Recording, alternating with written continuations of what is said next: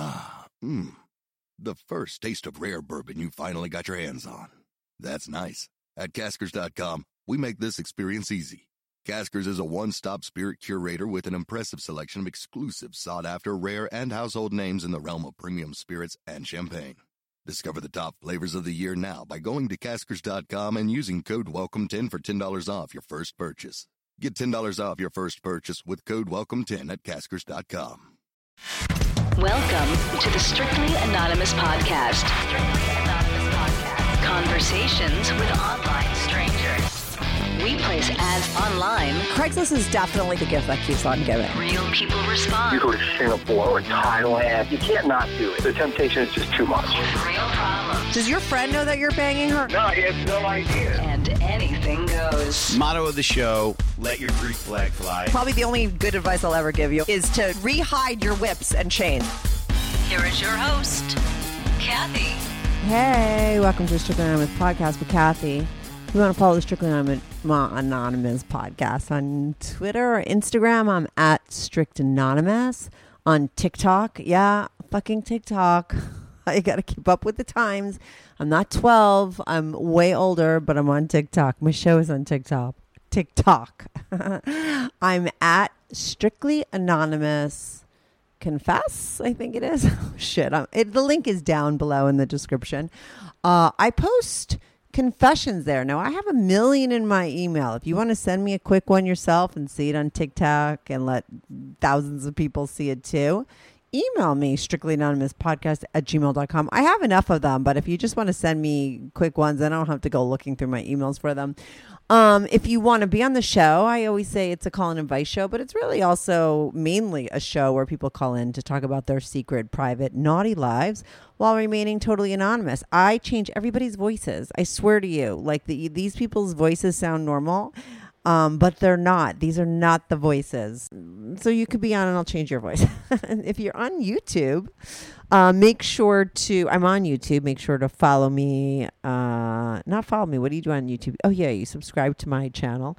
You can also make sure to like and share my videos and comment on them. I try to get back to every single person who comments on my videos at least within like 24 hours that's what I set out to do. Sometimes I just have so many, I just can't get to them that quickly, but I eventually do get to them all. So go there, comment on the show. Uh, I also have a Patreon. I have a couple different levels. The lowest level is three bucks, and for three dollars, you're supporting my show, which I really appreciate. I've been doing it for about six years now. You get these episodes early. You also get a Q and A filled with a lot of interesting scoopage, and you get to ask questions on that you, you Q and A, and I answer them. Um, if you haven't subscribed to my show on the podcast app that you're listening to my show, that's where most people listen to my show is on a podcast app, whichever one it is. Definitely subscribe to my show as well as give me a review if you can, a five star review, or write a killer review. I love great reviews. Um, what else do I have to say? This is, I'm just going to get into this. I, mean, I might feel like I'm missing something. I don't know what it is. Um, did, oh, did I say if you want to be on the show? Yeah, that I think I started and I didn't finish it. but if you want to be on the show, go to my website, strictlyanonymouspodcast.com and click on be on the show. I I say I'm always looking for callers. I have too many callers now, but you know, I, I am always looking for them, especially if you have something that I've never heard of or talked to, uh, t- talked about before. Um, so today on the show, I have like an interesting show today because I have two different episodes. I taped. Uh, I talked to two people. We I decided I was going to do like a "Where Are They Now" uh, thing with these episodes, a bunch of episodes, and put them together. But they I wound up talking to them for so long. They, I was going to do them as separate episodes, but I have too many episodes, too many, and I need to just get them out there. So I'm putting stuff together. This is two different episodes. They are former uh, guests of mine who have been on the show previously, uh, and they called in with an interesting update. The first one is hot. It's Jim or Jay, whatever you, whichever episode you listen to. He's been on a couple times, most of the time as Jim, but he also called in once as Jay. He has a wife that's got a boyfriend. He's fucking really into it. Uh, you could listen to his other episodes. I'll link them in the description below. But on this episode, he talks about, uh, you know, a recent hookup that his wife had with her 17 year boyfriend, not 17 year old. Uh, he she's been seeing this guy on the side for 17 years, banging him. This guy's married, right? And she just meets up with him every now and then. Uh, they had a COVID hookup, and he went into detail of exactly what went down at that hookup, like how it sort of gets set up, what she does to get there, how much he knows about it, and and what they do when they're there, and and then some other stuff. Jay, Jim, Jay, Jim, Jim. is always interesting because he always just like throws other shit out there. Like uh, we wound up somehow talking about uh, shaving pussy and how he likes to do that to his wife and what a turn on that is. Uh, we talk a lot though also about the the psychology behind cuckolds cuckolding and why he likes to do that and whether he really is a cuckold because he doesn't like he doesn't have that, that whole humiliation aspect to it, but he believes he is a cuckold, but he doesn't like the word cuck. And we just get into that because it's interesting.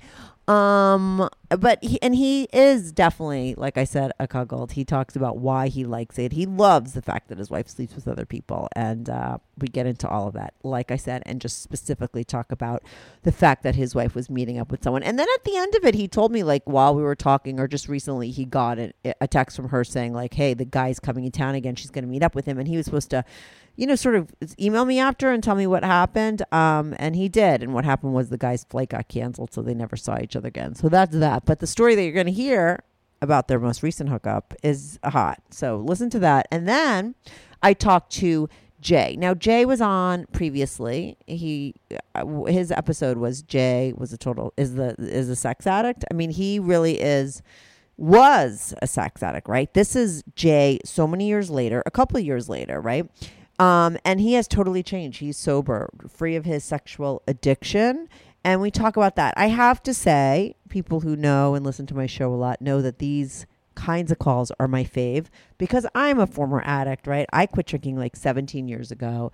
I'm what you would call a sober person. And I think it doesn't matter whether you drank alcohol or you fucked to, you know, run away from your problems. You know, addiction, it doesn't matter what you used as an addict. I think a lot of addicts are the same, right? And we have the same things going on and we talk all about that. And that's why these are my favorite conversations because i could totally relate. Been there done that and he has too. He's not somebody that you're going to listen to, and he has this problem and he's trying to figure out how to solve it. He has solved it. He's on the other side. He talks about how what he used to do, who he used to fuck. I mean, this guy was like with escorts and strippers and hookers and all that kinds of stuff, all behind his wife's back. He was able to get out and change himself with his head up high. He walked out of, like, he just like ended his addiction. He didn't have to get caught, he didn't have to hit rock bottom. He talks about why he stopped, what he used to do, and uh, how he's been successful at staying stopped, as well as like, you know, how his relationship with his wife changed after he did, uh, what their sex life was like before, what it's like now, and how he's got to know his wife better and her fantasies and get her to be more open minded about the stuff that he likes to do about sex. How did he do that? He talked to her a lot about her fantasies and got her to open up about that. And we get into a lot of details, like I said, about how that happened, how he pushed for that to happen, how he got into therapy, how he found the best therapist. These are my favorite episodes because I think you could really learn a lot from these kind of episodes. If you're an addict, if you know an addict, there's a lot of insight in these kinds of calls for me. If you want to hear a hot story, listen to Jim. If you want to hear uh, learn a lot or get motivated or inspired to kick your addiction, listen to Jay. If you're just a person like me who likes to hear people, other people's stories, and just curious in general, listen to both. I'll put the timestamps in the uh, description. So if you want to fast forward to one or not or whatever, it'll be there for you. I'll make it easy. But anyway, I'm going to get right back on because it's a long ass episode because it's two episodes. I'm going to be, and Jim's first. So I'm going to be right back on with Jim. This is the Strictly Anonymous podcast. Uh, hey, Jim. Welcome to the Strictly Anonymous podcast for your Where Are They Now episode. I try and do all of them in January. And uh, I might. It depends on how long we go. Uh, you know, I might pair you up with somebody. This might be standalone. Let's see what we talk about because I have a question for you about cuckolding. You called in. Your name is Jim. You've been. What is your other name? You've been on my show a couple times. I'll put your other Right. episodes. I'll put in on YouTube. I'll put links to your other episodes um, underneath the description. But eh, what was the other name? It was Jim and John. I no, I used J once. Jay, Just Jim. the- okay, Jim and initial, Jay. Yeah, yeah. the Yeah. just the initial. So I will link to your other episodes. Your la- the, the most recent episode you did was all about how you and your wife both have long term, what I say, booty calls, relationships with other people. You're a very successful open relationship couple. Is that right, right to say? And there's the whole That- cuckolding thing that goes That's down. correct. Yeah. Yes, we're very, very committed to one another.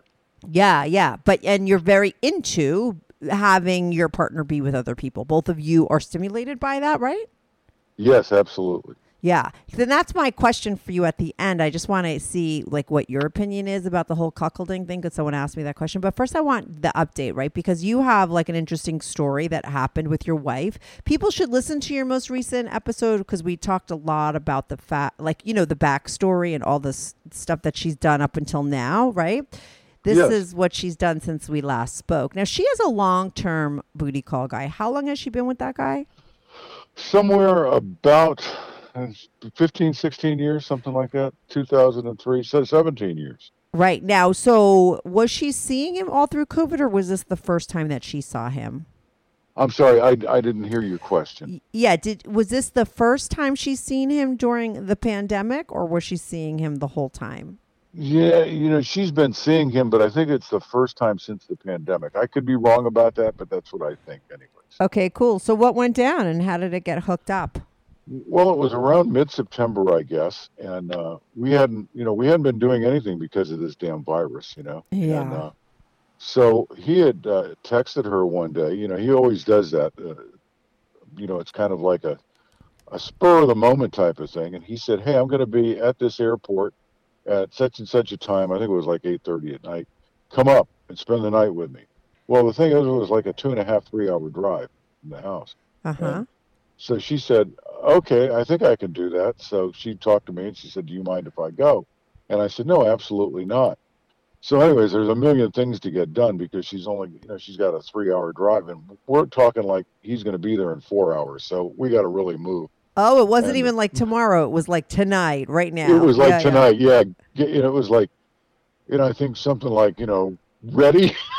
Yeah. is, is the way he texted her. So, so I said, listen, uh, the car needs gas. Why don't you go get gas and I'll cook you a quick dinner because, you know, I don't want you to drive three hours and then hook up with him and not be able to eat till twelve o'clock tonight or something. Yeah. She needs to she needs to eat. So she goes out and gets the gas and I, I had already planned on cooking it. Was almost it was starting to be prepared. So I threw together this really quick this meal for her and she went to the gas station and as soon as she came back dinner's ready. So I I fed her and then oh we got to shave her pussy. So I got to go shave her pussy to get her ready because because he goes nuts if her pussy's not shaved. you know? Because he what? Because he what? he, he he insists that her pussy be shaved all the time, which I I like anyway. So, and I was a couple of days behind doing it, so You do it for her all the time? I do. Yeah, it's fun. It's it's part of foreplay. It's absolutely phenomenal. Oh my god! Every time I talk to you, there's something new that you throw in there that I could like talk to for like to you about for like 20 minutes. But you like doing it. She likes doing it. I mean, what, how did that start? Uh, yeah. How did how wait, with shaving her pussy? Is that what you mean? Yeah. Um, when we first hooked up together, she probably had the hairiest bush I've ever seen in my life. Oh my. and of course we're, we're brand new together so i'm not going to say anything bad about you know i'm not Yeah. going to say anything so i come home from work one day and she goes i've got a surprise for you i said okay and i had never talked to her about shaving her pussy Right. and she she takes her clothes off and her pussy's shaved and she says do you like it and my eyes lit up because i love shaved pussies I, mean, I just happen to really like them Uh huh. and I said, yeah, and it's been shaved ever since. And uh, somehow or another, we got into it. I said, would you mind if I did it? She said, no. And, you know, any girl that trusts you with a razor next to her vagina is a girl that you want to keep forever. You know? Yeah, I that was literally the first thought when you said, "Oh, you want me to do it?" And I was like, "Imagine, I would. It would be very scared that you're going to nick me, that you don't know what you're doing. You know that I would get hurt." I've only nicked her, I think, once in all the time that we've been doing it. Right. And so, do you normally Yeah. do it in the shower, like, and that's how? No, I, I, I get a, a bowl of hot water and she lays down on the bed and I get down. I've got some little like knee pads and I put the knee pads down and I get her all lathered up and I use a, a warm washcloth and I put that on there and get everything nice and soft. And then as soon as I've got everything where I think I need to have it, and you know, uh, then I then I Shave shave away. her and I usually wind up going down on her right afterwards. And she loves it. It's it's really a lot of fun. It it really is. and is and it like, like erotic? Like, is it something that you're turned on by? Oh yeah, yeah, I really love it. Yeah, it's it's a lot of fun, and uh, she loves it too. You know, we call it opening the barber shop. Oh, it's time to open the barber shop. Yeah, Oh, and my she'll say sometimes she'll say, you know, it's like it, the barber shop needs to be open. oh my god, that's so funny. yeah. So, anyways, I got her all shaved. Yeah. And, uh, and you know, she was nice and fresh and clean, and she threw some sexy stuff together. And uh, he likes to play with toys, so she's got this like really big friggin' rubber dildo. How It's big? Do you like- know how big it is around? It's at least 12 inches and probably three inches around. I mean, it's really big. yeah, that's major. Yeah, and he likes to use that on her. You know, I Uh-huh. never do because she's she's tight as hell anyway. So you know, So how the hell does he get it in? I you know I've never watched him do it, so I really don't know. I, he she gets so damn wet and turned on. Right. It's unbelievable. you Right. know. When And I guess it just I get you know if a baby can come out, I guess a dildo can go. Yeah, in, no, you of know, that's- course, right. yeah, totally. And she likes that, but she doesn't ever push you to do it. She just does it with him. Right. Yeah. He he likes the toy stuff. Yeah. I, and I don't think she's real crazy about it, but you know, and she does it for something for for foreplay for him, and you know, he has a good time with it, and she has a good time with it, so they're both happy. I think. So. So know. she puts mean, the I'm- huge toy in her bag. Yes. And then you know, and then she's she uh, loads up the car and she takes off, and uh, I said, "Text me when you get there." And there was a really lousy uh, weather system coming through, so for about an hour she's driving through this blinding Florida rainstorm where she can see about eight feet in front of her, Yeah. and it's at night. She doesn't know where she's going, so that was kind of tense for her. So yeah, I she can finally imagine. got up there, and of course his flight is late because Of the of the weather. Yeah. you know. So she's there, and and I'm I'm flight because I've got the uh, the flight number. I'm flight tracking it, so I know that it hasn't even left where it's leaving from. And I'm trying, and I don't want to text her while she's driving, so Yeah. I wait until she texts me. And I said, "Hate to tell you this, but you got another hour and a half to wait." So, uh, so she found the, his hotel where he was going to be, and then she pulled into that. And then I get this brilliant idea that, you know, she's always FaceTiming with him. yeah. So, uh, and I'm turned on. I've got a heart on, you know. So, Because you I know your the- girl's going to be with this guy. I mean, that's what's turning you on, right? Uh huh. yes. So Mhm. I get out, I get out the uh, uh, on my phone. I've got an app to to be able to communicate with her video wise. You know? Uh huh. So I I turn that on and I dial her up, and there I am with my heart on, playing with my dick while she's, you know, and she, of course she answers the phone and she sees this dick sticking her in, in her face, and I said, "You can tell that I'm excited about this." you know? Yeah. And where is she? So- Is she like able to get into the hotel room? Did he put her name like with the front desk, or is she in her car waiting? No, she's in her car waiting. Okay. He, what what he usually does is he he, he likes anonymity. Yeah. So he gets to the hotel and then he'll text her room XXX, and she just walks through the. yeah, yeah, I get it. hmm she loves it because it's like she's doing a, a call girl type of thing. Right, like an escort, like she's an Yeah, escort. hmm Yeah. And that, that that's part of her fantasy. So she she goes up there and then uh, she says that she's going up to you know. And the next thing I'm going to hear from her is the next morning. You know. Yeah. And so there I am, horny as hell, knowing my wife is getting laid by this guy who has The whole night, right? So that's the that whole turns you on the whole night while you're thinking about it, right? Oh yeah, Mhm. yeah. I, I I had everything I could do tonight. She told me don't come, so I have everything I can do not to come. And uh, And you know, didn't. You listened, right? You're a chastity belt guy, right? Like, I mean, is it Yes. chastity? Is that correct to say? Is, or is yes, that for I, well, yeah, we Chastity haven't played device. with that in a long. We Right. haven't played with it in a long time. But I mean, you like the tease and denial. That's a whole other episode we did, right? I mean, Oh, so yes, you're yeah. somebody that could, because I think a lot of people would be like, yeah, like they would just jerk off or they can't understand how you could stop yourself, right? Considering you're th- so turned on. Yeah. But there's Well, something like- to that for you. You've learned Yes, how to it's like- master it. Yeah, it's like riding a. It's like a surfer riding a wave. You know, you never Mhm. want to get off the wave. Yeah. So, so I just laid there, really turned on. horny. I had to keep my underwear on because I usually sleep naked. You know, Uh huh. and I was afraid that I was going to come all over the sheets Oh while I was sleeping. So, right.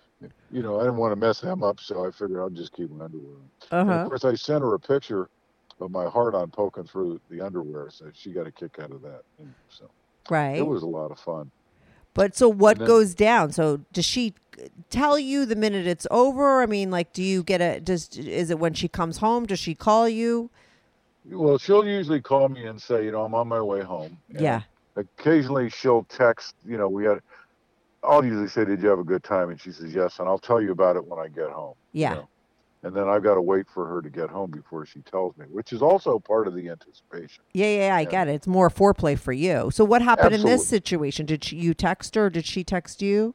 She texted me that that she had a good night. Uh, she said he did me again before we left the hotel room, and uh, and she said, "I'm hungry. I'm going to go get breakfast." So she found a, a McDonald's or some place that was close by that she could get some takeout because at the time, uh, I'm not sure that all the restaurants were completely open in September. I Yeah, think they started to be, but yeah. she found a quick place where she could get some takeout. She ate in the car, I know that, and then she said she'll she'll give me uh, more De- details when she gets home.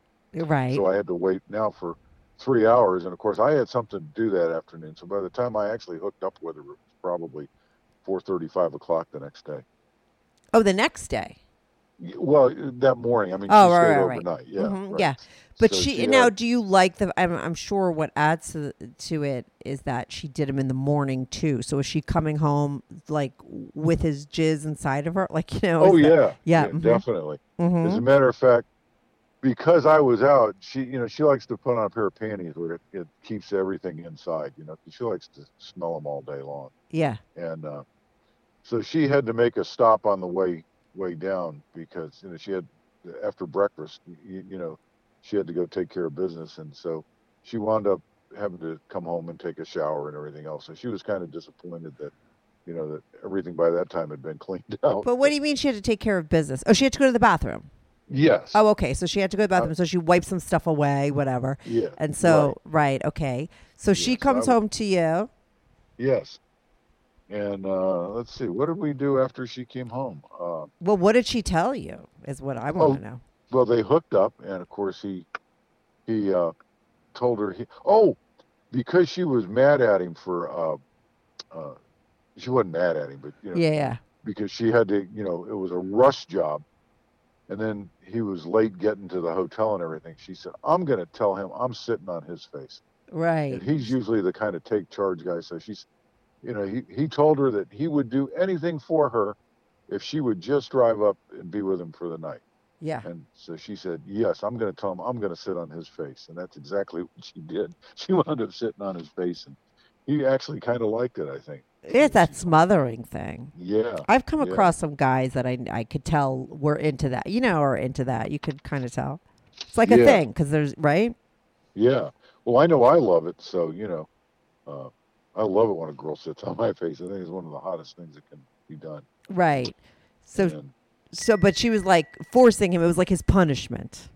Yes, it was Mhm. his punishment for making her drop everything at the last minute, you know, with 10 minutes notice, basically, when you think about it. Because, you know, if he's, if, if she's got to drive three hours to, to see him and he's going to be, you know, and she's got an hour to get ready and go, that's, that's basically last minute notice. That is really, uh, I guess, the classic definition of a booty call be ready when I am, you know. Yeah, yeah, for sure. hmm Yeah. But it worked out for everybody, right? So she tells you that she so she sits on his face. Yes. Mm-hmm. And then I, I know she likes sucking dick, so she wound up sucking his dick. And, Uh-huh. uh, let's see, I think she- she came in her, and uh, as he always does, and she said he didn't last very long this time. You know, he usually can pound away pretty good, but she had him so turned on just about as soon as he got inside, he was coming, and uh, she tried to get him hard again during the course of the night, but he was kind of tired from his long day in his flight, so he kind of fell asleep, and she wound up falling asleep, and then the next morning he kind of rolled over and said something like, "Spread your legs, here I come." Right. Her again. Yeah. So, and of course, I, getting she holds back a lot of the details, I think, because it's part of the tease, you know. Yeah. So the rest of it, I get to imagine on my own. What about the toy? Did they use it? Uh, she said, you know, I think she said they never did get around to it. Right. So, you know, because you know, one thing led to another. A lot of times when he will call her, he'll say he's going to do X, Y, and Z. Yeah. And then he doesn't do X, Y, and Z. It's all part of a fantasy that gets blown in the first five minutes that they they hook up. But, you know, right. It's it's still part of his fantasy. So Yeah, you it's know, fine. Still, still a lot of fun. Now, Yeah. because she likes these big toys and stuff. I mean, is he? Does he also happen to be well hung himself, or? She, you know, I've never seen him. Uh-huh. Uh, I've seen her second uh, guy, and he's got an enormous dick. And she says that one of them is probably a little bit bigger than the other, and they're both huge. So Right. yes, they they both. And he's always ta- talking about his big eight-inch dick, but This guy is now. How old is this guy? I forget. Uh, he's probably ten years younger than we are, so he's probably uh, in his late fifties, maybe or early sixties, I guess. And he is he married? I forget that too. Do you know? he or is. ma- he's, he is He's married. Yes. right. And you do know if his wife knows? Uh, his wife does not know. Right. Okay. We have no, no intention of telling her. And this has been going on for 17 years. But he does the dumbest damn things to, you know, and it's like, how has he not been caught? Like he'll call her from his house with his wife downstairs and they'll do a phone bone session. No and way. she- yeah. And he's like, you got to be really quiet. You got to be really quiet. And then he'll, he'll just jack off in front of her, you know, while she's playing with her pussy or something. But he's And like on FaceTime, like he's watching her. So it's not even just like on, and that's why he's saying to be quiet because it's not like she, he's just on the phone with her. He's got her like on his video. Yeah. Oh, absolutely. God. And then a couple of So weeks ago, I guess, says she heard somebody, she heard a female voice calling, and all of a sudden the, the video went blank, you know? So I guess she called him later and said, Did you get busted? He said, no. Yeah, but don't you think a part like don't you think he gets off on the fact that his wife is right downstairs? Like maybe that's a part of it, don't you think? It, it is, and it's a it's a part, and, and I don't want to go into his profession, but it's a part of his profession, living on the edge. So yes, it's all oh, you have me It's- curious. Can you tell me Yeah, it's off all- air what that means? Yeah, I can. Okay, okay, cool. Um so oh okay, so he does yeah, that's definitely he's doing that with his wife, you know, i- within earshot and almost caught cuz it's uh, that probably uh, like you said it does add to it for him. Oh yeah, yeah. Like- He likes living on the edge. There's no doubt about that. I mean, he's actually fucked her driving down the street, and, and she sat on his dick while he was driving his car down the street in Miami. You know, I mean, Oh my god. and I said you should have taken a video. I wanted to see that. You know. Yeah. And she's Yeah. has she ever taken pictures or videos or do you like to see it or is it better to just imagine it for you? She has not taken any pictures with him, hmm uh, except one where he took. A, she, she had him take a picture with his hand on her thigh, which I actually asked for. right. and uh, but uh, no, he's he's very private. He doesn't want any kind of uh, anything to get out or or you know. So oh yeah, that's his- smart. Yeah, uh-huh, for Yeah, we- sure. we respect his privacy. It could affect his uh, it could affect his career, not only his marriage. So, and we have no intention of of screwing with his his relationship or anything. You know, he's he's going to do what he's going to do. He, we figure he's a big boy. He knows what he's doing. So. Right. And he knows about you. I mean, he, she's not pretending that she's cheating or right? There's not He he knows about me, but to this day, I don't think he really believes it.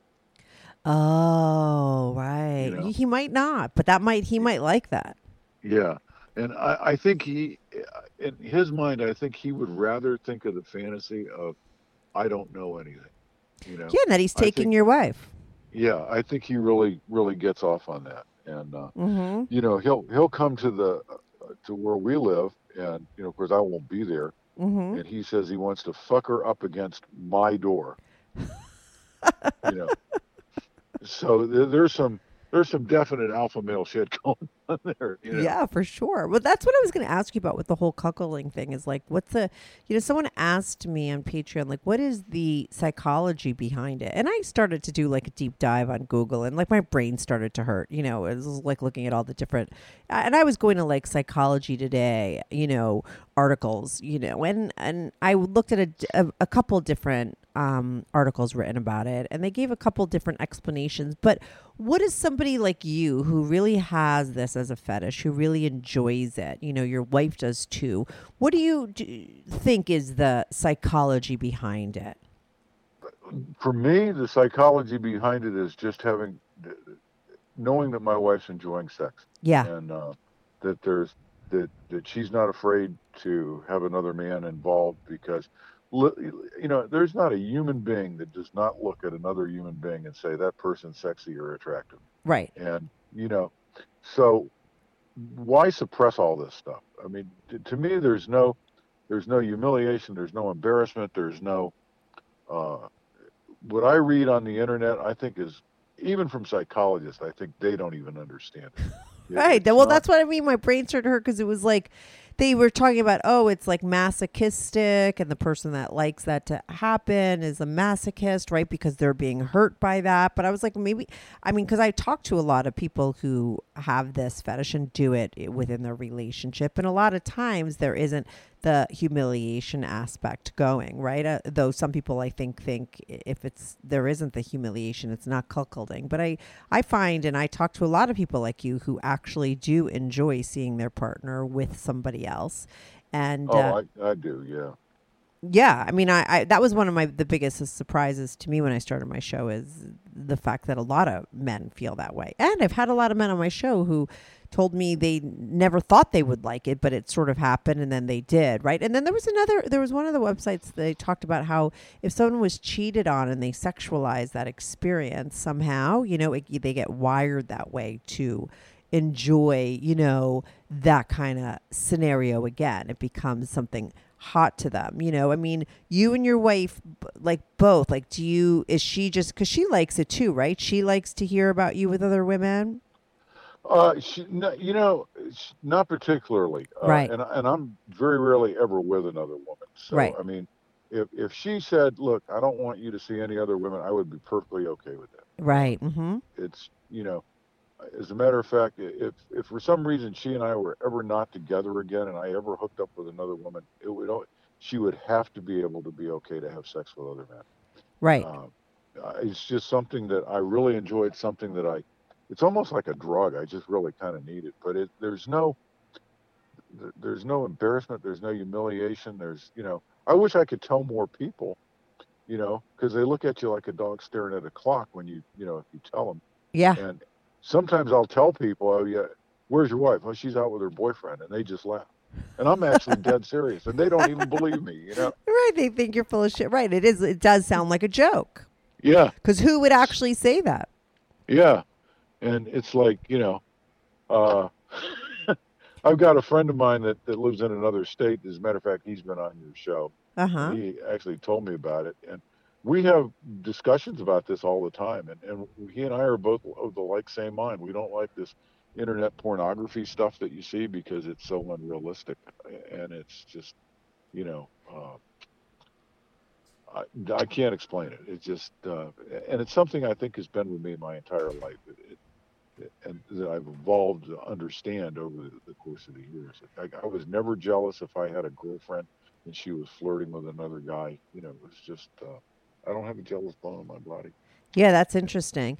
And I do think that it tends, I mean, you know, you're the type of guy that you allow her to go, but it's not like you're dying, like you said, to be with other women. You wouldn't even care if you didn't. It's funny, there's a show called 90 Day Fiance, and there's, I love that show. I like any kind of reality TV. there's a couple on there whose girl is like very bi, you know, and she likes to bring other women in. And she caught him, and then, you know, he, they brought another woman in, and he started to really like that other girl, and it was freaking her out, you know. So she was like, I don't want to do this anymore. And then she caught him with the other girl, like texting behind her back. And she, and I was like, you know, this it, it never works when i talk to couples who are very successful about having open relationships i typically find the most successful couples to be where the guy is the antithesis of the type of guy you would think is down with that do you know what i mean it's not like the player mentality guy like i think i think I'm sure there's plenty of guys who are major players that want to fuck tons of women that would love to have an open relationship, but I think that it tends to work and what I see with in relationships with people who are not that way. I'm monogamous by nature, right? But maybe they're into these kinky things, um, but they're really honest and upfront, and and that's the way that it works. And I think that that is the opposite of what most people would think. Do you know what I mean? I, I yeah, and I agree with you on that. I think that uh, you know, I think if most people knew me, and that's what I dislike about this this cuckold definition of Yeah. internet porn and everything, Uh-huh. is they think that that men that allow their wives, and I don't allow her to do anything, she does it, Yeah, yeah, yeah. that have sex with other men are wimpy. If you Yeah. knew me and saw me, you would know that I am no wimp. oh, right, right. It's not about know. that. Yeah. yeah. So it's uh, I'm the exact antithesis of that. I just And it's not a tit for tat either. It's not like, oh, you get to have other se- sex with other people, so I'm going to do it now too. I mean, it's not. It's not about that, right? It's, no, and it never was for me. Yeah, and mhm. I think that I think that you know a lot of guys will tell their wives, "Oh yeah, I want you to have sex with another man," because they really want to have sex with another woman. right. But Mhm. there, there's there are those of us that just like if you said, "Yeah, I'll do that," but I, I'd appreciate if you didn't have sex with any other girl. I would be down with that. That would be perfectly okay with me. Right. Uh, you know, and uh, you know, I think that women that have sex with with multiple guys, I think they're the hottest women on the face of the earth. mm-hmm. You know, as, as long as they know why they're doing it, and you know, they're having a good time, and you know, they're they're down with it, and they want to have physical fun. Hey, you know, it's no sweat off my nose. There's no such thing as is a slut in the bad term of the word slut. You know. Right, right. No, listen, guys would be so jealous. I mean, you should listen. People should listen to all your other episodes because, like I said in the beginning of this episode, when you brought up the shaving thing that you do, I was like, every time I talk to you, there's something new that comes out. Right? We did a whole episode about tease and denial because you're into that. You, Yeah. you know, you have this whole I'm going to use the word cuckold situation going on with your wife. You know, and there's just always something new that comes out when we talk. And like, if people want to hear more about this stuff, they should go listen to your other things you know, I always feel like, you know, we could probably, I could probably talk to you for another half hour, you know, eh, with uh, just about this kind of stuff because it is so interesting. You know, that's when when somebody asked me that question about the cuckolding thing, I was like, I'm going to ask you because I know that's what you have. Even though the humiliation isn't there, I still think it's like a cuck cuckolding situation, isn't it? Or Uh, no, or is it not? Do you hate that word because No, I I don't mind the word cuckold. I don't like the word cuck. right? Isn't that funny? yeah, know, 'cause interesting. uh, you know, because I feel, you know, the, the, the typical or the old fashioned definition of cuckold was a man whose wife had sex with other men and he couldn't control her. Right. You know, so so under the strict definition of the word, no, I'm not a cuckold, but Yeah. I like to use the word because that's what that's what most people consider it today. And yeah. you know, I'm very proud to be a cuckold, and I don't I don't mind that terminology. And uh, you know, one time she, we were having a girlfriend of hers over for dinner. She's one of the few people that actually know, and uh, I think her her the guy that she's was with that I just told you about. I think he texted her something, and she said, "Oh, who's that?" And and my wife just looked over and said, "That's the guy I cuckolded him with." And you know, and her girlfriend kind of looked over at me, and I, I felt very pleased that she actually used that term in front of me. So, Right. um, and she she knew that that my wife was seeing another guy. I, Mhm. don't, I just don't think she believed that I knew. Right, right, right. But- Just like that other guy, he you like you said, you think to this day it's like too good to be true. There's no way. But there is That's something right. submissive about that, right? Because you also like the tease and denial. You like her to be with other men, right? I mean, do you consider Yeah. yourself submissive? Yeah, I, Mhm. in, in in a lot of ways I do. And, Yeah. Uh, you know, it, it's all part of uh, giving up the the normal part of my life is I'm in control and charge of everything. And, yeah, You know, yeah, So it's a good way to not be in control of everything, and I actually like it. It's uh, it's fun. But but guys that haven't been kept on the edge for a long time don't Yeah. know how erotic it can be. It is just absolutely erotic. The tease and denial. Yes. Yeah. People, I really recommend it. I've played that game. We talked about it. You know, I understand it because I've, Yeah. I've come upon that with guys in my life and when I was having sex. And I, I totally agree. And people, there's, we, we have a whole episode up where we talk about that. And people should go listen to it because Yes. you, should, you should try it. I called it the halfway in ga- game. you call it tease and denial. That's how it started for me, and then I realized that. And over the years, I've like, I don't know, I've gotten into situations where I'm like, oh, I'm fooling around with someone, but we're not supposed to do something, do it. So I say no, and we put parameters and boundaries around it. But there's somehow that adds to it, and it's hot. Like I've talked about it before in one of my episodes where it was one guy that I was so horny for. He was really horny for me, but we were like in a very dysfunctional relationship. So we decided, like, I'm like, I'm not gonna have sex with you. And like one night, we literally all our clothes on we weren't even allowed to make out, but we just like dry humped and moved your body. And let me tell you, like the fucking hottest thing ever. Like you could turn that into something if you really get into it and go there, and you know, it's like really super hot because like anyone could fuck, right? So uh, Yeah. what do you do after that? There's like all these other things, and I totally am into tease and denial. It really works. I think anyone would be into it if they tried it and took that time, right, to do Oh, it. Don't you think? Oh yeah, absolutely. It's uh, I think I think if girls really understood how much power and fun it really was, they would they'd all be into it. And, and in a lot of ways they are. I mean, otherwise Yeah. if girls weren't into and denial, there wouldn't be any strip clubs. yeah, exactly. It's a You part of it, right? it- uh-huh. And if guys weren't into it, they wouldn't be sticking dollar bills in a girl's garter to sit there and, and tease them and give You're them a hard on, right, so they go home and whack off. You know, Right, because the girls, we're always saying like, "What's the point?" Like that's so that seems like torture, right? But there is something to that. It's like it is. Yeah. And it could be the appetizer, but it could be the whole fucking course if you really do it the right way. Like I've done it and that's it. It didn't lead, you know, and it was just like the hottest thing. Yeah.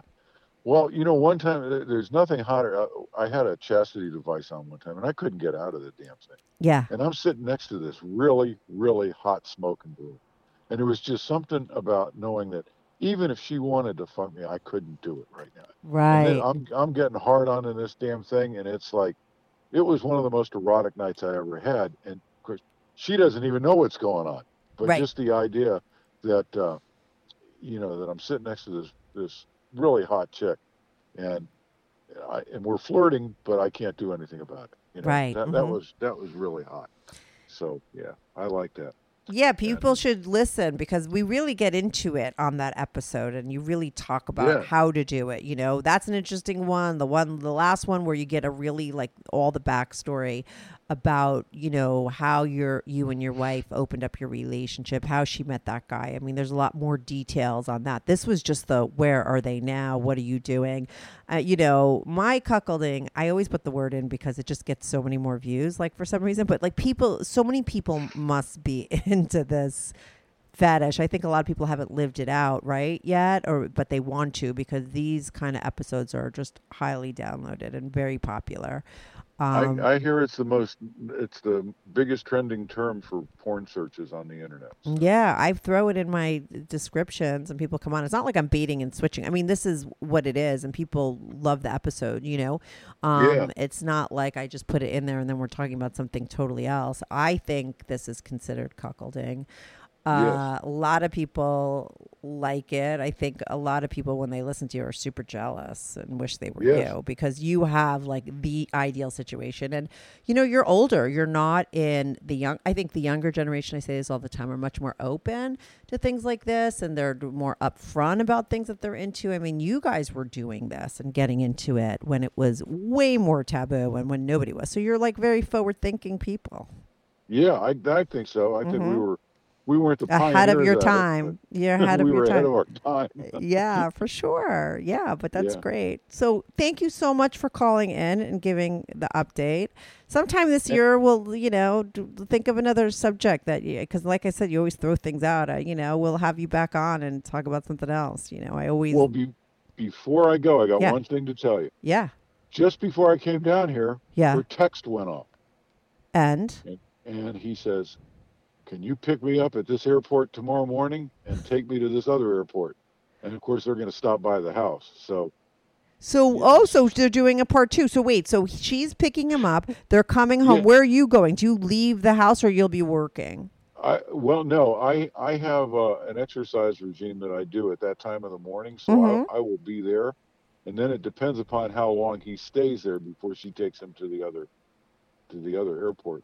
Uh, Right. Before I actually wind up being allowed to come back into the house. Oh my God. So you have something to look forward to. And when's that happening?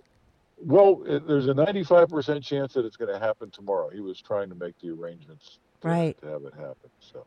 Oh my we, God. We think, that, we, we think that it's going to happen, and it it's just funny that all of a sudden the day that uh, that I'm supposed to do this call, it happens. Yeah. And, Does she ever know, listen to the, your episodes? Does she know that you call in?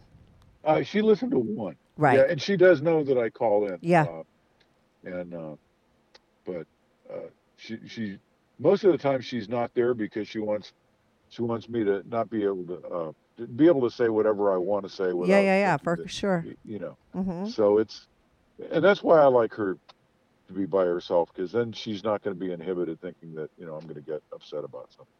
Right. And she does whatever. And there's no rules or regulations, right? Or boundaries. The only rule is have fun. Yeah. You know, Right. be safe. have, Yeah. have fun. yeah. That's awesome. So you're, so it's supposed to happen tomorrow. Yeah. Yeah. All right. Well, Hopefully it let me know because I'll put it on the intro. Like, let me know how it goes. Send me an email. I'm gonna. Okay. I'm gonna I give a do that. little update. Right. I'm just gonna like and just say what happened. Um, yes.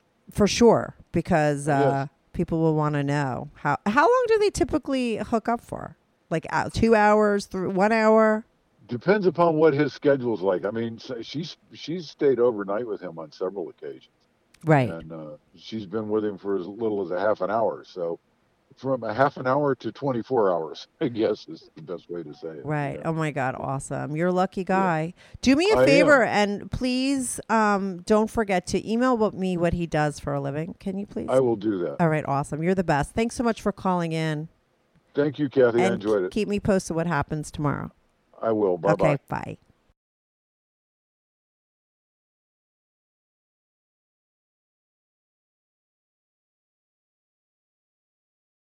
Uh, hey, Jay. Welcome back to the Strictly Anonymous podcast. How are you today? I'm good. Thank you.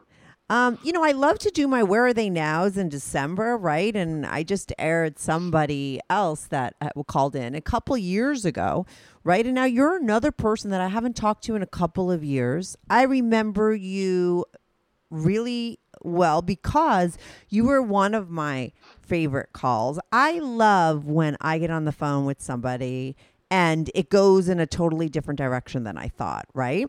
And uh, for your episode, you called in and you wrote in and you were like fucking hookers and guys, you were catfishing people, you were living a 100% double life, right? You used the word mm-hmm. sex addict, and we talked a lot about that, right? It went from all these like sort of kinky stories of stuff that you were doing, and it turned into like kind of like a therapy session. I felt for you.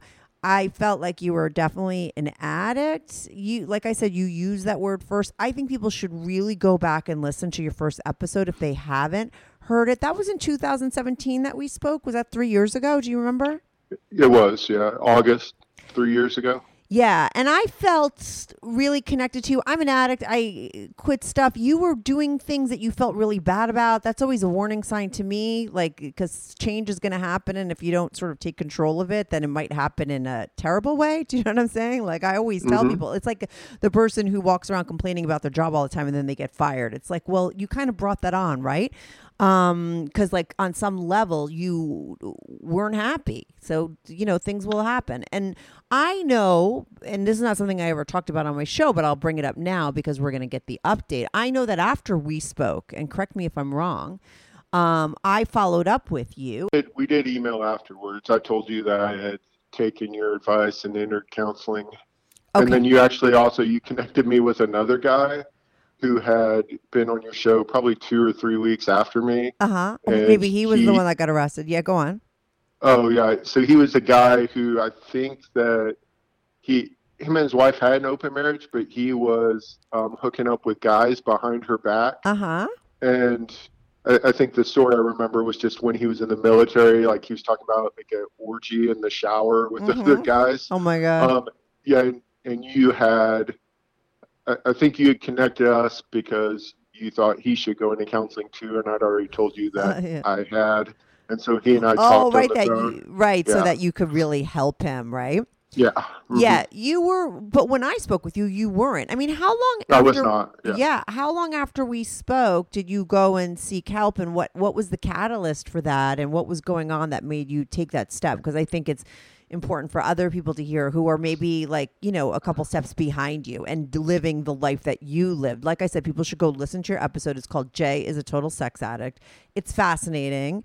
Uh, you were really upfront about everything, and I think the one thing that stuck out to me was that you didn't feel good about what you were doing.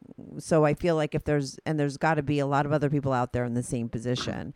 Listen to that episode, and then you're going to hear where he is now, right? And this is when people come full circle that I love. You know, this kind of story.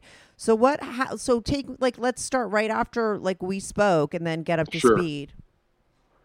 Yeah, yeah. So I mean, like ten minutes into our our call, the first time you had you had me nailed down, and you spent the rest of the rest of the time um, telling me how fucked up I was and I needed to get counseling. I'm Um, sorry. oh no, Yeah. it, it, it was helpful. I Yeah, yeah, yeah. Tell me that. hmm Um, yeah, so I wasn't in counseling then, and I don't know if you remember, I was pretty resistant to the idea. hmm Um, I probably so I at at the time we talked. But I'm just going to tell Um, you right now, and we'll get right. I, I don't want to interrupt, but I want to. Rem- I, what I remember why you were resistant, and I because I think that this is the reason why a lot of people are resistant, is because you had created like a persona of a really quote unquote normal person, right? You were like holding Yeah. it together, like on the surface, you were like fucking fine, right? But deep down inside, you were a total mess. So you felt like, oh, if you decide to go to therapy, your wife's going to be like, what's wrong with you? You know, and everyone would look at you like, what the fuck's wrong? And I think that's a, a, a, a a block for a lot of people, right? Like, how do I give it up? How do I let people know, hey, I'm vulnerable and might need help, and maybe there's I'm not so quote unquote perfect, right?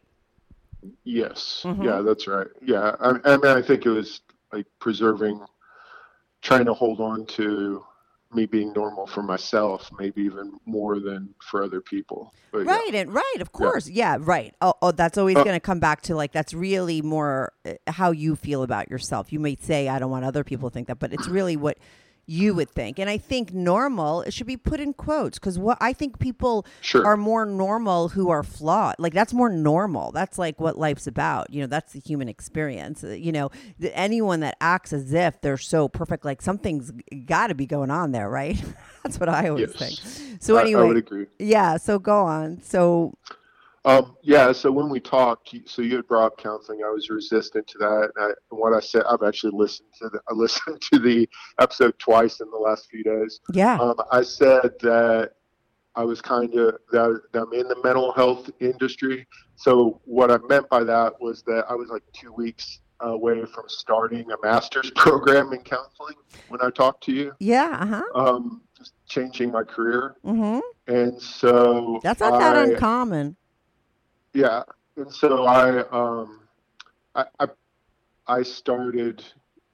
I mean, you asked me at the end if I would, and I said yes, I would, and then I sought out a counselor immediately, and started uh, within a week or two after we talked, Mm-hmm. um, and I started my counseling program as well. Um, yeah, N- so now, pretty much immediately. Yeah, you're, were you were you lucky enough to find like the one uh, therapist No. that was great right away? Because I always tell people it's really hard to find that one, but you have to keep trying. Because what happens, I think, also with a lot of people is they go out to find a therapist. The first one they meet, they go a couple times. That person sucks, right? And then they get turned off to therapy. Like you know, Mm-hmm. Yeah. you have to find the right one. And you'll know that right one i always say it's kind of like a boyfriend. Like you just know Mm-hmm. immediately you know? Whereas you also know that it's not right immediately too you know? And don't stay with that person. Do the work until you find the right person because uh, it, it might take a little time but it's worth it. And i that's why i just bring it up because i think a lot of people have tried it they had a bad therapist and then they think that's what therapy is and it, it was a waste of their time you know so you didn't Yeah. find the right one immediately Uh, no, I went through 4 Mhm. in, a, in a couple months, and then I found one that I've been with for three years. Right. And was it a Yeah. male or a female? Uh, she's a yeah, it's a woman. Mm-hmm. Yeah, the yeah the first four that I had, um, three of them were just terrible, and the other one wasn't a good fit for me. I don't think she's a terrible therapist, but um, but the other three were horrible. Right. They're not. They're just not good therapists. So Yeah, and I think it's like Yeah. anything. I'm sorry. I used to say it's the 80-20 rule. I think it's now it's like 90-10. I think 90% of people in any profession aren't that great. And then you have the 10% that are like superstars, you know, like the real deals, you know, whether it's Yeah. a doctor or a hairdresser or a colorist or a therapist, Sure. you know. There's a lot of people out there that are just okay and there's a lot of people that are fucking great. And like I Yeah. don't stop until I get the fucking great ones. Like I always have the best recommendations for people because I have the best. I find the best of everything because Mm-hmm. you know I keep looking until I get it. And like I said, I think you you know the right you know that person when you meet them because they are very different, right, than all those other ones. So you've been with your therapist for a couple of years now. So how Three, is that yeah. process? Um, let's see here. So, I mean, two two of the therapists that I had pretty much fired me, Mm-hmm. um, and so I was pretty hurt when I when I first saw her, and I kind of came in and was like, uh, "These therapists did all this shit." I was kind of putting her on notice. Um, Blaming everybody else. Well, Well, why did they fire you? Yeah, look, I I can tell you that. Um, I mean, these stories are fucking ridiculous too. So, um, like the first one, the first person I, I saw was he was very old, which I had actually sought out an older man. I thought, you know, wisdom and whatnot. Yeah.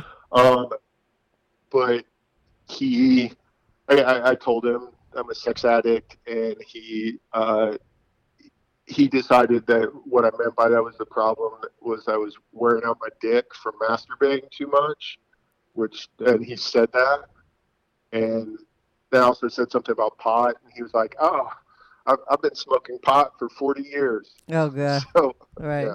Yeah. um, so I, he lasted one, Mm-hmm. and then I went to, uh, so I let, you know, I didn't go back to him. Then the second one that I went to was a referral from a friend, and I, I, I thought he was pretty good, like the first three sessions, but he had lots of religious religious stuff on his wall, and so that kind of made me wonder at the beginning. And then probably our third or fourth session, um, he was he was very much like he specialized in sex addiction and he had a very um, specific route that he expected you to go to get involved in groups and all these things Oh, And right, so, right, right. Mm-hmm. so so i was resistant to that and he brought up something i'm not going to say what it was because i've told this story to people before Mm-hmm. um, he, he brought up something and i disagreed with him right and he Yeah. said oh well if you're not getting on board this isn't going to work and he like this was halfway through the session mm-hmm. and he said, and he ended the session like halfway through, and so I was like, "What? What the fuck?" Yeah, I would be like, do I get Oh. half my money back? Right. Fuck, yeah. so, so yeah, so I bounced, and then um, I went to a woman who I think's a good therapist, but I think that I was uh, triggering for her. Like, I don't think that she could. She was uh, very like feminist. Um, Oh, therapy, right. So all your that- stuff that you were doing. Yeah. Uh huh. yeah, yeah, that's fine. And she, so she wanted me like, um, you know, she was working with me on, um, um, seeing my misogyny and whatnot. And I was like, I don't.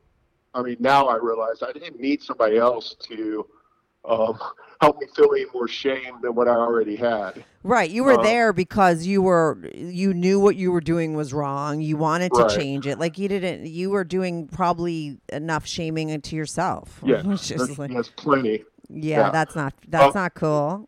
Yeah, so she she let me go after like six or seven sessions because she was like, I don't think that I'm the right fit for you, and she was right. And I was pretty devastated when she let me go. Then, Yeah, it's a and lot of rejection. I Yeah. and then the next woman I went to, I saw probably three times, and she was just like really new agey and into all this shit that I don't believe in. And so whatever, I But now, when you found this big deal. one, right, were you still the- the- actively sleeping with all the people that you were? Let's remind people No. like what the fuck you were doing. Sure.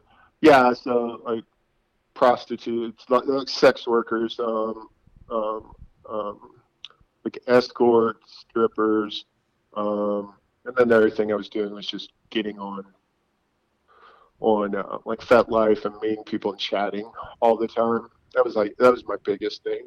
Mhm. Um, and no, I haven't. Um, so I, I, I told you the story about the stripper who I kind of like you were obsessed with.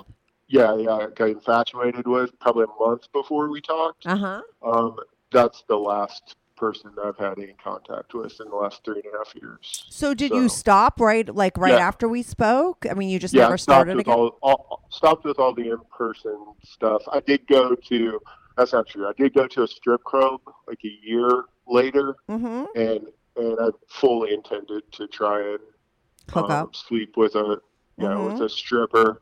Um, and I tried. Um, but then we got to like the end of the night, and then the one was like, uh, it became obvious she was expecting to get paid, and so um, And you didn't want to pay up. no, I, no, I didn't want to pay. Right. Um, and so yeah, I, I haven't had any contact with any women. But let Um, me. Was that the That- last only time you? to a strip club. Right, but was that also uh, the last time that you had the desire to stray? You know, because like you said, you went Yeah. fully intended to do something.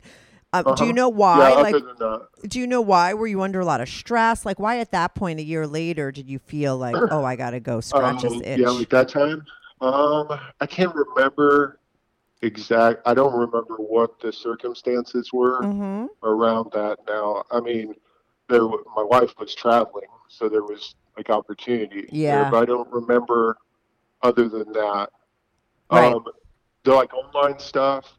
It still happens from time to time, but Mhm. much, much, much less frequently than it did before. I mean, the most the most dramatic change in my behavior happened from talking to you. Right. Like, just that.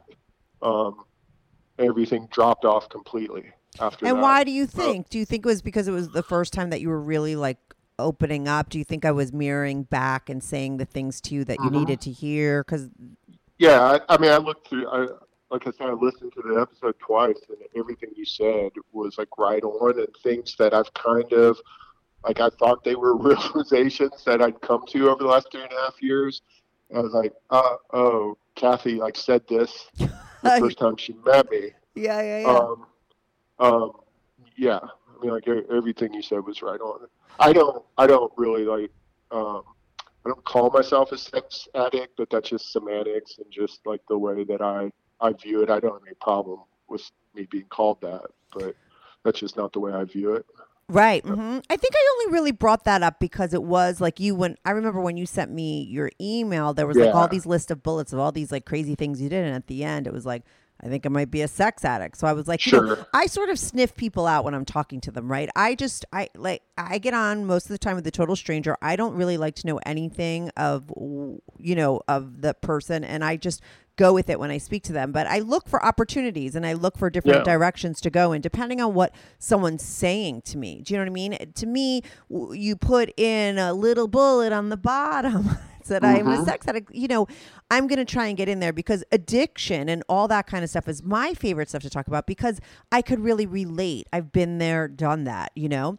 And uh, so there was, like I said, that clue. It was like a clue, you know, to Mhm. something inside of you. I do believe when people call me, somebody like you, you know, or people that are really living a double life, whatever it is, even some people that don't feel bad and need therapy, but like that, that are ready to change, like that's the part of you that calls me. You know, it's not so much me that's creating the change. It's like you were ready for it. Like that the- and you would have never called into my show, right? If you weren't at that place. Sure. Right? You Yeah. were already there. I just, you know, kicked you along, but that's what you wanted, you know, and you found the right way to get it. I do believe this is all Yeah. all of this stuff is, you know, you're doing, right?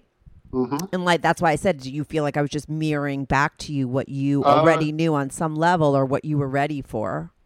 Yeah, I think so. Yeah, I mean, uh, you asked me early in the conversation. You were like, "Do you feel bad?" I think about cheating. It's like, "Do you feel bad about that?" And I said, yeah, I feel horrible about horrible about. I've never felt good about any of this. Then, Yeah, that's always a big clue to me. I, that's something I always ask people, and I've said this a million times before. I think that everybody makes the, up their own rules and regulations, right? Everyone has their own morals. They view things differently. You know, it depends on like how evolved you are, where you're at in your fucking growth, you know, of what's right and wrong for you. Someone could be cheating all their life and then all of a sudden doesn't feel right. Well, the minute something doesn't feel right, I think you shouldn't be doing it. That's like a sign, you know. So Yeah. I, whenever somebody tells me that, you know, I go into that because that's a fucking problem. That means there's a conflict you have, right, within yourself. And that's a warning. And this, I always tell people like, if you're doing something that's like really fucking bad and you don't feel right about it, if you don't change it, you know, that change may come and happen for you, you know, for you. And so you could either walk out of that part of your life with your head up high and make those changes yourself, or you could you know, walk out extra shamed, like the person that gets caught cheating, the per, you know, the person that gets busted. You know, you don't want that to happen, and that Mhm. never happened to you, right? I'm assuming. I don't No. know. no, yeah, it hasn't. And No. you had, I mean- and you were doing a lot of things behind your wife's back, like you, you right? Mhm. I mean, you could have been in a lot of fucking trouble. Yeah, I, I could have. Yeah, Right. Yeah. But I think that you did at the right point, like you decided to get out and change your life and save your marriage. Because what happens to a lot of people is they don't heed that warning. They keep doing Yeah. it. They don't feel right. They get caught because on some level they want their life to change, right? And so then it Mm-hmm. does. And they pro a lot, you know, but they have to. There's a lot of collateral damage, right? You didn't have that, and I know that you were you know your wife uh, you felt like was kind of suspicious or might have knew stuff and i know that a big part of it was like you didn't want to go to therapy because like how would you explain it to your wife right? Yeah, and i remember were you like a workaholic or i was like kind of like pawn it on that or like you don't have to tell her what it's about right? Just say you want to go to fucking therapy. Like did she ask questions? Was that a big pr- problem was- for you to get over? it was not a big deal at all. exactly. See? Yeah. Whenever I, whenever I told her, no, it was it was it was, not, it was a nothing. Yeah, a big nothing burger and right Yeah. that's what people don't understand and that's why i ask these questions because you know i think other people you know they they create these blocks that don't necessarily exist you know just like fucking do it and I didn't feel like it would be a problem. I think it's more weird that someone's never been in therapy their whole life, you know, for anything, you know? this Yeah. is like, come on, we all need it maybe at one point or another. Um, you Mhm. definitely needed it, right? And uh, Uh, your wife was totally cool. Did you go one Mhm. time a week? Have you been going one time a week? um, I, I I did for a long time, and then I cut back, and I'm back to one time a week Mhm. now. hmm Um, but yeah. And now, um, yeah, go on. Um, I was just gonna say, yeah. I mean, when we talked, that was the lowest point of my life. Yeah. At that point, you know, Mhm. um, uh, you know, not just. I mean, the stuff that I was doing was related to other things that were going on in my life as well. Mhm. um, like what? Um, so I had I'd left a really good job, and I had basically talked um, some people that I knew into making me a part owner of their business, Mm-hmm. and then um, I I had not performed at all, and I just felt so horrible about doing this. Um, I felt like I was laying everyone down, them, my wife, myself, um, and then just like existential questions, right? Like about what the fuck am I doing with my life? Yeah. How old were Um, you at the time? Um, so I would have been like 41. Right. I think everyone has like really big turning points in their life at all different times, right? So this was a very big life change for you at that age. Mm-hmm. Mm-hmm. Yeah. Um, yeah. And then, yeah, and you asked earlier, I think we strayed away from it about my current counselor, like what, Yeah. um, what worked with Mhm. her. I mean, she's just been like um, completely accepting, um, unconditional positive regard is the therapy term for it. She's been completely accepting of me the whole time, but she's also, you know, challenged me when she saw discrepancies between what I want and my behavior. Mm-hmm. Um, Mm-hmm. um, it- like in, inconsistencies in what I'm saying and the way I'm acting, or yeah. She puts you in check. Now, Mhm. were you very uh, honest when you had that one time that you went to the strip club and you had every intention? Like, did you bring that back to Yeah, her and talk about it? Mm-hmm. Mm-hmm. Yeah, I think the next week. Yeah, I think right after I did. Right. There've been times I've held back a little bit um, if I've done something that I didn't want to be doing, maybe Mhm. for a little while. But there's never been anything I've kept from her. Actually, I, I never have told her that that the women I've slept with are prostitutes. Really? Um, no. Um, I, I was actually thinking about that. Maybe that's something I should tell her. yeah. Why do you um, think you didn't? Do you think it was because the one before you was so damning about it, or that you thought maybe just keep that shit out, or do you have you, have any Yeah, clue? I, I told her a lot of bad shit. that I'm pretty Right. feel pretty bad about. Right. Um, yeah, I don't know. Maybe it's just like, like you know, it's been three and a half years, and I'm like, I, I'm that's not something I'm concerned about anymore. Like I'm not. yeah, I don't think it matters. You told her that you were with all these women, right? Yeah, you yeah. told her you were Mhm. doing all this cheating. Does it matter whether you're paying or not? Maybe at the time it would have been something. I don't know, but I, it's like, listen, you've been successful at you know Mhm. correcting your behavior. You've been monogamous for so many years. You know, you don't see these women whether you're paying or not paying. You're not fucking other women. You did sleep with men, right? Were you sleeping with men? No, You no, just, just like hooking up with them online. Was that the lo- online yeah, stuff? yeah. I would chat with them, pretending like I was a couple or a woman. Right. and and that's still something that I do from time to time whenever I'm um not doing a good job of being aware of Uh-huh. my emotions Uh-huh. and um which is a difficult skill to learn whenever you've avoided your emotions your whole life yeah. right. and so you know it's been a um progressive thing i'm i'm at this point you know it's less frequent and less involved than it ever has been um so it keeps on getting better and better Yeah, But- listen, I'm I quit drinking when I was 34 and 51. So what how many that's 17 years now, right? And I have to Mhm. say that even now like you just see so much growth over time, right? And you're like what 3 or 4 years into like, you know, quitting your addiction, right? It's like Mhm. going sober, right? It's no different than the alcoholic. You put down whatever it was that you were checking out from, you know, or using to get out of reality. And so you you grow from there, from that point, you know. And uh, Yeah. and you 5 years from now you'll be 10,000 times better than you are now, right? I mean, it just keeps Yeah. it you just keep getting better over time and it takes a while but it really does make a huge difference to me i always say like quitting alcohol i've quit a lot of things and i've done a lot of i've had a lot of changes in my life um but nothing changed me more than that right? It was like i always said it was like going from being in a totally dark room to like all the lights turning on right? You know? Yeah. but it happens over time.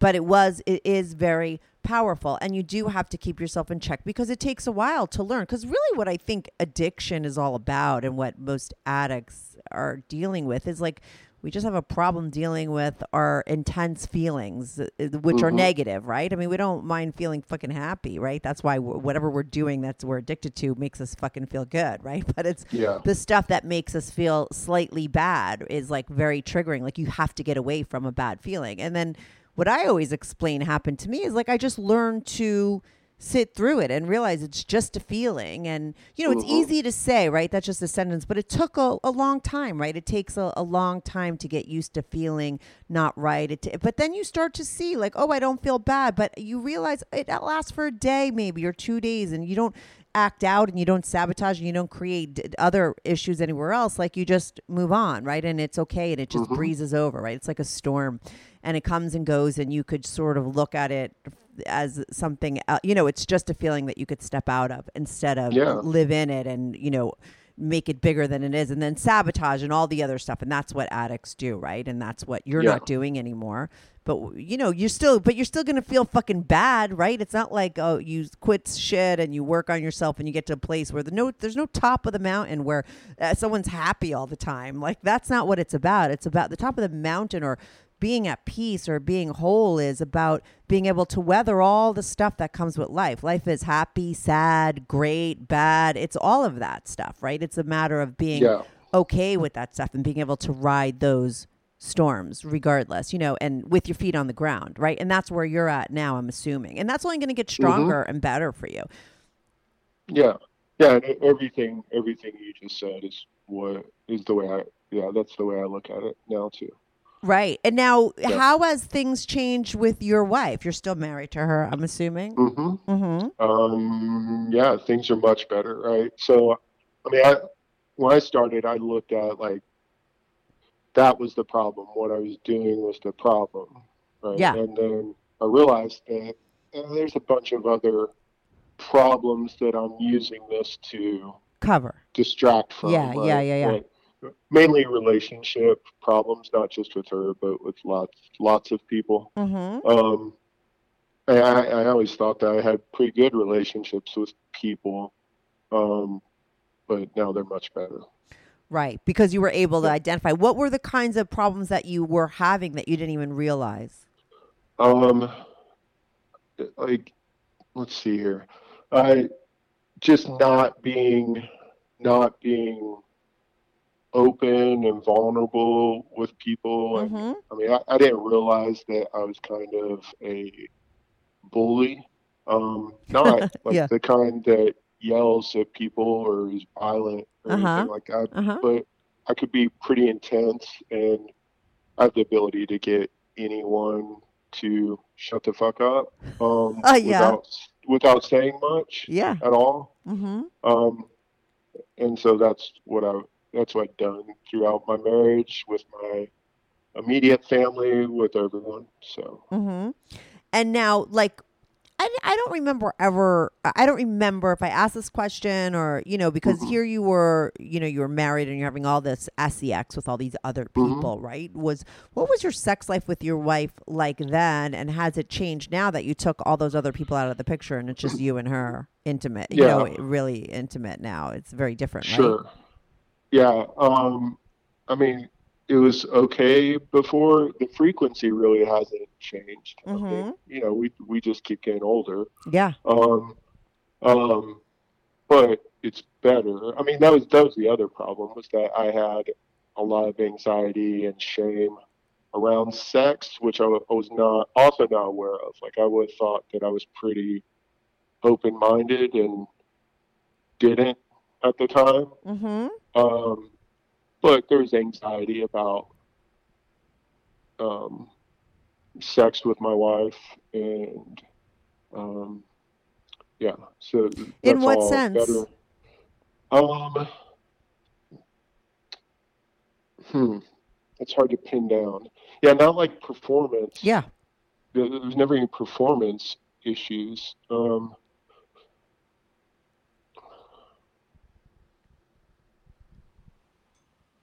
I don't know. Yeah.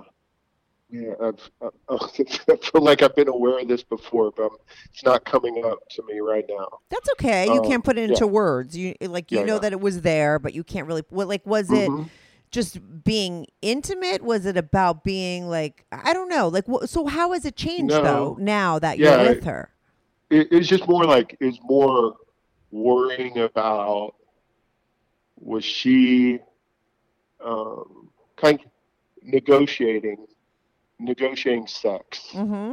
not not in the terms of like um bargaining for it or anything but just like negotiating how we are going to do it right Yeah. like, so it's a pretty egalitarian relationship uh huh, and um yeah that was just awkward like figuring out how to talk about it how to what we both wanted to do and so we've become much more open and and we incorporate like some of the fantasies that I've had that it turns out she was also into. But how that- that was awesome is that? Yeah, it's a long and difficult process to do that. And did your therapist help you? That was that like and so Yeah, what do you think was did. the biggest takeaway from that? Was it like if you're so because I always think other people are listening, right, and learning from what you're saying, Mhm. right? So how and there's so many people, whether it's women or men out there that have maybe secret desires, right? And I think after you've been with someone for so long, I mean, some people would think, oh, because you know them for so long, it's so easy to tell them what you're into. But I think if you haven't from the get go, right? How do you say 10 years into it, oh, by the way, Yeah. I'm really fucking into this? It's almost harder, right? Than to put it all out there with someone totally new. Um, so how did you start to bring up your fantasies and what you were into and figure out that she was into them as well?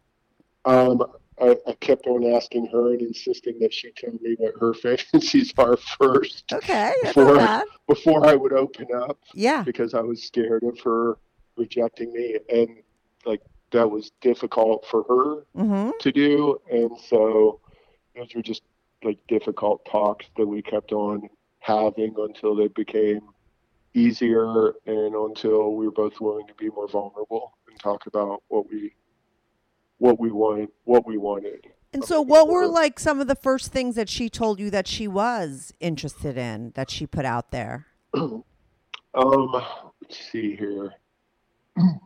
yeah, I mean so like the main thing it turns out for both of us is like her being with two men Mm-hmm. right?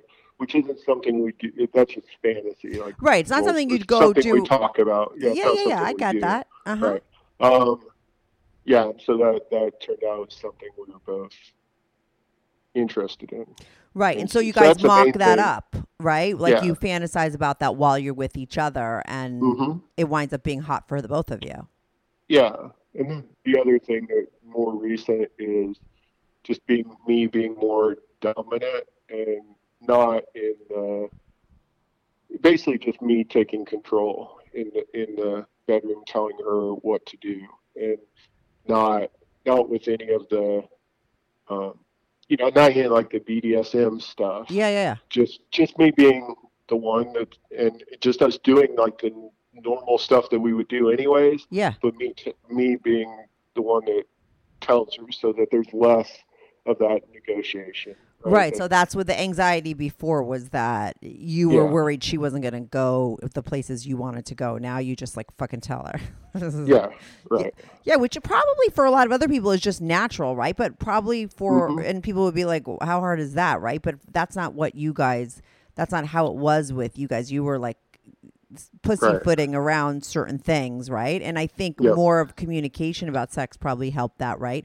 There was a lot of things. I'm sure there's a lot of couples out there that have that same or a lot of men out there that have that same anxiety. And I think it is it does have to do with keeping a lot of the stuff that you're like quote unquote secretly into, right? Mhm. Sort of in another place because of the fear of being rejected for her too, right? I mean, like I think Yeah. a lot of women, because of the stigmas that are attached to women being quote unquote promiscuous or slutty, you know, are, are pretty afraid to really put all their stuff out there. I can't tell you when I have like women callers and like I had a woman caller on recently, Jessica, and you should have seen some of the and she had like a bucket list of all these things sexually she wanted to do. She was like a young girl that just got divorced and was like living out all her fantasies and trying different things out and the judgy shit that people put on her, you know. And same with my other female callers. And so I think that that uh, can be you know, especially for women, right? For a woman to admit to a guy like, "Oh, I wish I could get fucked Yeah. by two guys," but not something in real life. I like that fantasy too, but it's nothing I would ever do in real life. It's been proposed to me. I've always said no. I would never. I wouldn't feel right about doing it in real life, right? But I like the thought of it, right? Mm-hmm. And which is fine. And I think, but I think that it is very scary for somebody to put that out there, especially to their partner that they've been with for a long time, or even to a new partner, because because of the fear of what someone's going to think and think that that Yeah. means, you know Mhm. and not understand and maybe not even understand that concept. Like you clarified it to me like this is not something we'd ever do in real life. Like i get that. I think you know a lot of times fantasy just because you have a fantasy or it's something that you like to think about it doesn't mean that it's something that you want to do in real life. And it's not bad if it is something that you want to do in real life right? But it can also be something that you're just interested in doing in like a mocked up scenario like in a fantasy situation. Um Yeah. and so and that's okay and that's okay and that's real you know what i mean like that's a thing Mhm. that people can do and and when you could live out those fantasies with each other boy does that fucking help right Yes, it does. you know and do you Yeah. think that has to do with so is sex with her 10 times better than it was before Um, it's yeah, it's it's a lot better. right Yeah. and so does she see the changes in you you know because of therapy and everything Oh yeah. She yes. does.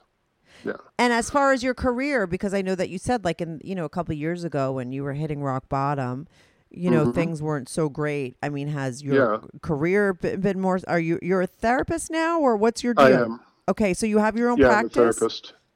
Um, yes. Yep. That's awesome. Yeah. Yeah. Yeah. I um, yeah. So I went to school and then I, I left that. I, I was still working at that place, but I left there. Um, and then yeah, after I was done with school, I became a therapist. hmm And do you specialize in addiction? Like, do you specialize in anything, or do you have people that come in that talk about stuff? hmm Like yeah. this? So yeah, I, I I'd say I spe- I specialize in um, in marginalized groups of people. So sexual minorities. So Mm-hmm. Yeah. LGBTQ people. hmm Um, secular people or a mar- marginalized group in my area. hmm Um, and um, people that are into kink or poly or swingers. Right. That those are the people I see. Right. That's great. And like Yeah. you could, what I think is always really helpful is if some, you know, because listen, you could learn about stuff from a book. And I think there's plenty of therapists out there that are like fucking killer that never had to live the life to, you know, help other people. But I do also think the fact that you were, you know, like maybe, you know, these people that you're helping at some point, you know, you could refer back you're talking from. I don't know that you admit to that with them, you know, but No. you're you you do understand it on a certain level, you Mhm. know. I, I Yeah. I, I don't I don't really like I don't I don't see many clients Yeah. who are like I was. Mhm. Um, you know, I do have I do have some clients who um yeah, do sexual things that they don't like, but most of most of my clients are coming to me just because they know that I'll be accepting of them and then it doesn't have anything to do with sex at all. right, right, right. It's about yeah, like other stuff. hmm Um, yeah, I, I mean, I live in the Bible Belt, in uh, um, You don't have to say exactly where, right? But you live in a place Yeah, that's yeah. like a Bible belt, right. And so uh, there's a large percentage of the counselors here are Christian counselors. Right. Um, oh, and actually, this so this is something that I want to mention on here is I did want to give some advice to your listeners Yeah. on finding a counselor if they're if they're and um, so my advice is um, there are different databases. There's the poly friendly counselors. There's the kink friendly counselors. Um, no, it's that's not right. It's poly aware professionals, kink aware professionals Yeah. bio-aware professionals. Yeah. And then um, the other thing would be the Secular Therapy Project. It's Mhm. probably a good place to find open-minded people.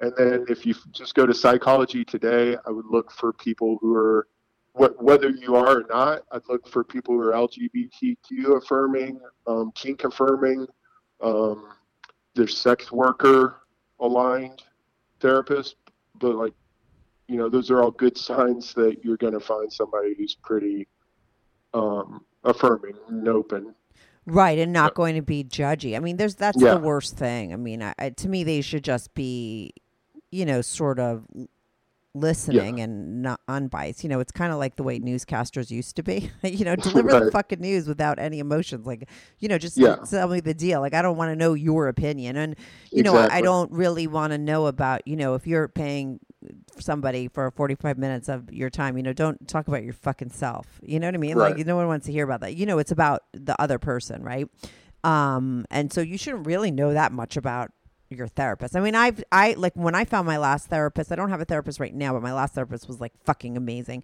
And uh i went to i think she was the fifth one. I went through four before i found her too and she was really great. You're always going to have a hint of something maybe that somebody has, you know, maybe a mm-hmm. teeny bit of like you I don't know. I always felt like there was something going on with her with guys, like something triggered her a little teeny bit, but besides that, I mean, she was really like the real deal and just really Yeah. helped without going into tangents about herself, but n- non-judgmental, not you know, like you said about your lady, like really sort of understanding and accepting of where you're at maybe sometimes gives you a push in the right direction Mhm. right? But uh and and that's the way it should be. I mean that's the way i listen. I always wanted to be a therapist when i was younger but then i was like i found out that like you're not allowed to tell people what the fuck to do and really be opinionated like i Right. and i was like oh no i can't do that. I like to shove my opinions down people's throats. I like to you know, sort of call someone out or shove that mirror in front of their face. I mean, that's really why I started to do my show because I was always doing that in my life with my friends. And, you know, a lot of times people don't want to hear that, you know, or they're just not ready for it or they're just calling you to talk and they want you to feel bad. And it's hard for me to be that person, you know, because I like Yeah. to sort of help somebody at that time, like that time where you were three years ago, the lowest point where you needed that. Like, I love those moments in people's life. I think they're profound, you know. Um, I, like I said, when I talk to people, I look to see if they're at that place. I think a lot of people who call into my show are at a pivotal place, right? I think that's the only reason why maybe you think or have the desire to go on a show like this and do that. You know, and I do believe that I help people because of that. And that's why I got into it. Just no different than you're helping people, right? Like Yeah. you're uh, in your profession, it's very sort of satisfying. But I get to shove my things in people's face that one time, and but then send them off to therapy because I believe in that so much, you know. And Yeah. I, and I always tell people like, you know, it doesn't matter if you have a great friend that's telling you things, or you know, you were on my show and I told you great things. A therapist and real therapy is going to be something totally different and something very professional and real Yeah. and really helpful and it's ongoing and it's something that people need, you know? And so, and I love doing, I always do my Where Are They Now episodes. You're going to be, I'm going to wrap it up now so I could put other where, like, you know, a couple more on this episode. Um, but I love to see where people are after I speak with them. You know, I think it's great where you're at. I think people will learn from your call. That's what I always think. Like I said, I ask my questions because I think other people are listening and wondering, you know, because maybe they're at that same place, you know, whether they're a quote unquote sex addict or an addict of anything, you know, I don't think whether whether you're drinking, fucking, working, and you're too into Jesus, you know, it's it can Mhm. all be the same thing, right? Go Yeah. back and listen to your episode and you so I- personally think that quitting any addiction is really major. I know how difficult it is. It's so hard, you know? And uh the fact that you did it, I give you total props. Did you do it Thank you. without going to any kind of like meetings or anything like that?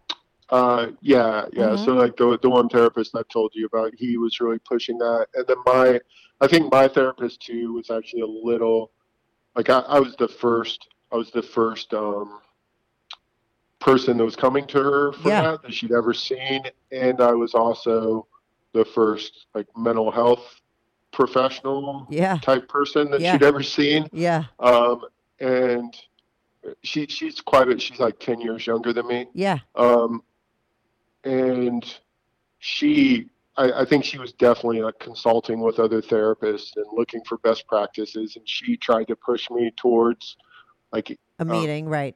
yeah, meetings. Mm-hmm. And I, I was never, never interested or willing to do that Right. at all. But So, you were successful because you were in Yeah. like hardcore therapy and you were really looking at yourself and, you know, Mhm. probably doing a lot of the things that they would have told you in the meeting uh, to Yeah. do, but you've been successful with that. And I think that that's interesting. You know, I think, listen, I think programs really work for the majority of people, but for some people that it doesn't work there, you can be successful without it, you know? Um, Yeah. but it's there and in place for people that need it and it does really help, but also like Mhm. really good counseling and really good looking at yourself in the mirror every fucking day and being honest with where you're at and getting a little help, right, is all beneficial, yeah. right? And Yes. uh, so thanks so much for calling in, Jay, and giving me this Yeah. update. I know it's only, you know, good things ahead. It just will get better Yeah. and better for you, you know? You'll look you'll listen to back on this episode 2 years from now and be like, "Wow, I'm even now I'm even further along." You, you know, sort Yeah. of dealing with things, you know, cuz that's what happens when you start really doing the work and just Mhm. you not, you know, abandoning how you feel or running away every time you don't feel bad is work, you know, and the fact that you've been doing it for 3 years just will only help you and when you're 5 years, 10 years, you just become more emotionally mature, you know? hmm And Yeah. that and that'll show. Sorry. Sorry, my son just like looked at my room. Um so anyway, thanks so much for calling in and you know Yeah. and giving the update and I'm so happy for you. Well, thank you, Kathy. I mean, you were a major part of of me changing. So I, I- appreciate. I'm very grateful to you. I fucking love that. Like I said, I promise you that is why I started my show. Really, because I like to help people, and a lot of my friends didn't want my help. You know, you can't help someone that doesn't. You know, Yeah. people aren't. It's not because my friends are wrong, but sometimes people aren't at that place. Is that what they fucking want? Now that I have my, I, like, I could find those people because those people find me. Right? I don't. That's why a lot of people sometimes will be like, "Why don't you go get this person on your show?" Or "Why don't you have like you know, I found somebody here and they're on Instagram, and maybe you should have them on your show." I was like, I never have good conversations with people that I've ever asked to be on my show, but people who want to be on my show, who find me, you know, that's a big difference or people you know i don't want to harass anyone that hasn't you know i don't know if i found you on craigslist because i did email people on craigslist Yeah, but I, I sent you an email. Right, it's- but it's the Yeah. people that find me. There's a very big difference. There's a there's a reason why I do it that way, and it all works. And I don't think I consciously set it out all up.